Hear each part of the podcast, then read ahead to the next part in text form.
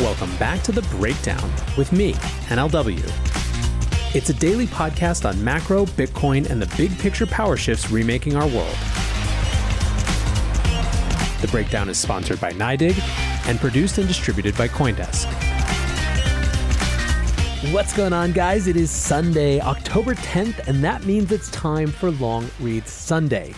Now, I have been having a ton of fun returning to the Long Read Sunday roots by reading you guys' Twitter threads, but today we are going to do a little something different. We're going to go back to the essay format.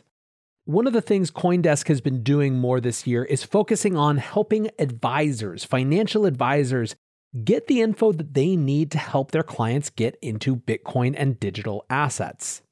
This week, I noticed a piece from Adam Blumberg on Coindesk called Revolution, Macro, and Micro Three Ways to Look at a Bitcoin Investment. Adam is the co founder and chief educator for Interaxis, a company trying to bridge the education gap between digital assets and traditional finance. He is, I believe, a breakdown listener. So, hello, Adam, if you're hearing this. I know I've interacted with Adam on Twitter a number of times, so I was excited to see this piece. And I just think it's a great, super simple heuristic framework, whatever you want to call it, to help people understand different doors that new Bitcoiners might come through. So, again, the piece is called Revolution, Macro, and Micro Three Ways to Look at a Bitcoin Investment. Let's dive in. Investment in cryptocurrencies is all the rage, and Bitcoin is clearly the biggest. It has the largest market capitalization, the most infrastructure, the longest track record, and is the most decentralized. In previous columns, I've stressed the conversations you, as an advisor, will need to have with clients, and how different they are from any conversations you've previously had to have about financial planning. Now we get to talk about three different ways to look at an investment in Bitcoin for you and or your clients. Bitcoin as the revolution, Bitcoin as a macro investment, and Bitcoin as a micro investment. I'll review these three investment theses so you can not only determine why to allocate to Bitcoin, but also so you can help your clients better understand the implications of certain news items, media hype, and social media posts. You and your clients will inevitably read articles and posts from people who fit into all these categories. Having an understanding of where they're coming from will help you in your practice. Keep in mind, we can't necessarily lump every investor or every thesis into one of these three categories. Bitcoin as the revolution. This was really the original air quotes investment in Bitcoin. Starting shortly after the release of the Bitcoin blockchain's white paper in 2008, People were mining Bitcoin using their home computers and felt like this new currency would be needed sometime in the future. They likely didn't think it would be worth in the mid five figures someday, nor did they think of it in institutional investor terms. They held it in private wallets long before we had crypto custodians and even used it for early transactions, like the infamous Bitcoin Pizza and Silk Road. Along the way, others have started investing in Bitcoin as a hedge against governments, censorship, and overly powerful banks. The revolution investment thesis is that when fiat currency, governments, and banks fail or falter, we can count on Bitcoin. Because Bitcoin is completely decentralized, the value isn't determined and possibly manipulated by a central bank, and the transfer can't be restricted. While this doesn't seem to be much of a need here in the US and most of the developed world, we can see the value in countries where the government might routinely devalue their own currency to pay down national debt or limit withdrawals from banks. We've seen relatively recent examples in Turkey, Argentina, and Nicaragua. If I'm living in one of those countries, or I just don't trust many of the world leaders, I might own Bitcoin and store it offline in a hard wallet. I know that my Bitcoin is wherever I am. The revolution investment thesis might not be just because I think I'm going to need Bitcoin to trade for goods and services, but because I just want to show my disgust with the current government and banking system. So I'm not going to let them participate in my wealth creation and growth. While this investment thesis in Bitcoin might be out of necessity or out of revolution, its proponents are vigilant about letting the public know they should hold Bitcoin. Many of the arguments hinge less on actual macroeconomics driving the dollar value and more on the need to own Bitcoin as a hedge against powerful parties and as a political statement.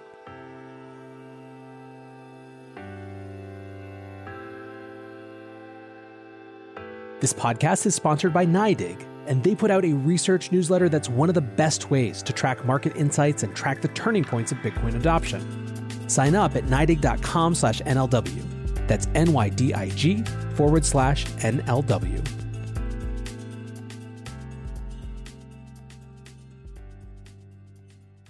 Bitcoin as a macro investment.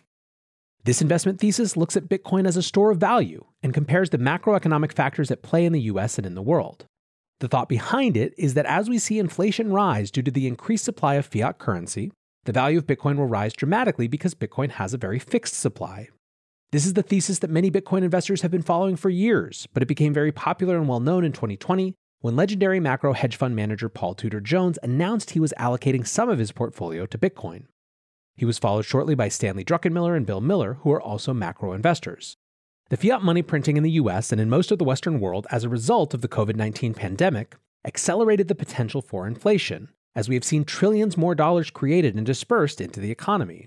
Now, we have finally started to see evidence of inflation, which adds fuel to this Bitcoin investment thesis. Why would I need to hold Bitcoin as an inflation hedge or store of value? Let's assume I can hypothetically buy a loaf of bread for $1 today. In a year, what if the same loaf of bread cost me $1.05, which means we had 5% inflation? That happens because we added more dollars, but not more bread to the system. Therefore, the bread is worth more dollars. If I keep all my money in dollars in the bank, where I'm earning virtually no interest, I can't buy a loaf of bread in a year with my $1. If I think that will happen, I'll want my money saved in an asset that also has a limited supply, just like the bread. In the past, that asset might have been gold. Now, however, we have an asset with a very limited supply, which is very easy to buy and keep safe compared to physical gold. I can hold my dollar in Bitcoin, and in a year, I would assume the price of my Bitcoin would go up by at least the same amount as the bread. Therefore, if I need to buy bread, I can sell my Bitcoin for at least $1.05. Now, extrapolate that investment over the entire world economy, and we can see why these titans of macro investing want to allocate 2 to 5% of their holdings to Bitcoin. They see inflation coming, and they want an asset with finite supply that will increase in value with a decrease in dollar value. When you or your clients reads about an increase in inflation leading to a possible increase in the value of Bitcoin, or about institutions like insurance companies and pensions investing in Bitcoin, this is usually the thesis they're using. Bitcoin as a micro investment. This is where most advisors are going to stand with their clients. Your role here is to identify, partly based on the previously mentioned investment theses, how to help your clients allocate to Bitcoin. Based on the risk profile, technical prowess, and time horizon of your clients, you can assess not only the allocation to Bitcoin, but also the treatment of the asset. When you trade, how often do you rebalance, etc. Remember that many of those institutions investing in Bitcoin for the inflation hedge have a very long or even infinite time horizon. Your clients have a limited time horizon, and each will be different. If your clients are in their early 40s, you're probably talking to them about the impact inflation will have on their retirement funds. If we also assume you subscribe to the inflation hedge thesis above, Bitcoin fits as part of your client's retirement planning at a reasonable allocation based on their risk tolerance. The volatility of Bitcoin also allows for an investment when thinking about it for individual clients. Because Bitcoin is not correlated and highly liquid, you have the ability to rebalance, possibly quarterly, and provide clients with overall portfolio returns that are more normalized. This Bitcoin micro investment thesis is about taking the possible effects of the price of Bitcoin and adapting them to individual family portfolios, with more limited time horizons, necessary expenses, and traditional assets. Using these investment theses as a lens.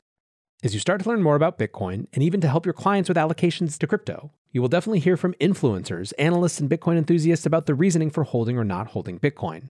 Your role as an advisor is to understand these main investment theses, and you have the ability to determine how any opinions or analyses affect your clients' portfolios and financial lives.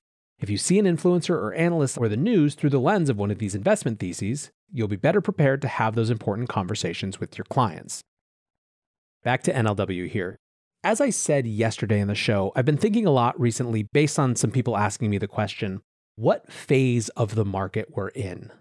If I had to summarize where Bitcoin and crypto are right now, what is it? And the answer that I gave yesterday or two days ago, I can't even remember at this point, was something like on the cusp. And what I meant is that Bitcoin has been on the verge of mainstream for a long time, but it is really, really on the cusp now we're sitting here with there being a good percentage chance of a Bitcoin futures ETF finally approved. And while I've gone into why that might not be that big a deal, it is a meaningful moment in historical significance.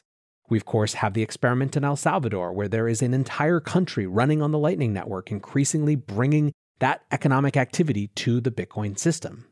We have a significant number of new actors, new types of people getting involved in crypto and digital assets every single day. And while some are sure here for a quick buck, there are many who are being orange pilled into this space and really, really going deep and trying to understand it. We have obviously huge mainstream marketing activity from numerous crypto companies around the world and integrations and partnerships with major, major brands everywhere you look. Bitcoin and digital assets are on the verge. And I think what's important about pieces like this is it shows that there's more than one door to walk through as people start their journey to get comfortable with this whole space. I'm a huge fan of us being more articulate about different doors that people can walk through to give them a chance to find the reason this makes sense for them, to come in at their own pace in their own way. I think anyone who's here, probably who's listening to this podcast, has a sense of just how much this industry will pull you in if you let it even a little bit. In many ways, it feels like the doors themselves are more important than where people end up. Either way, I appreciate this piece from Adam, and I hope you enjoyed it as well. Until tomorrow, guys, be safe and take care of each other. Peace.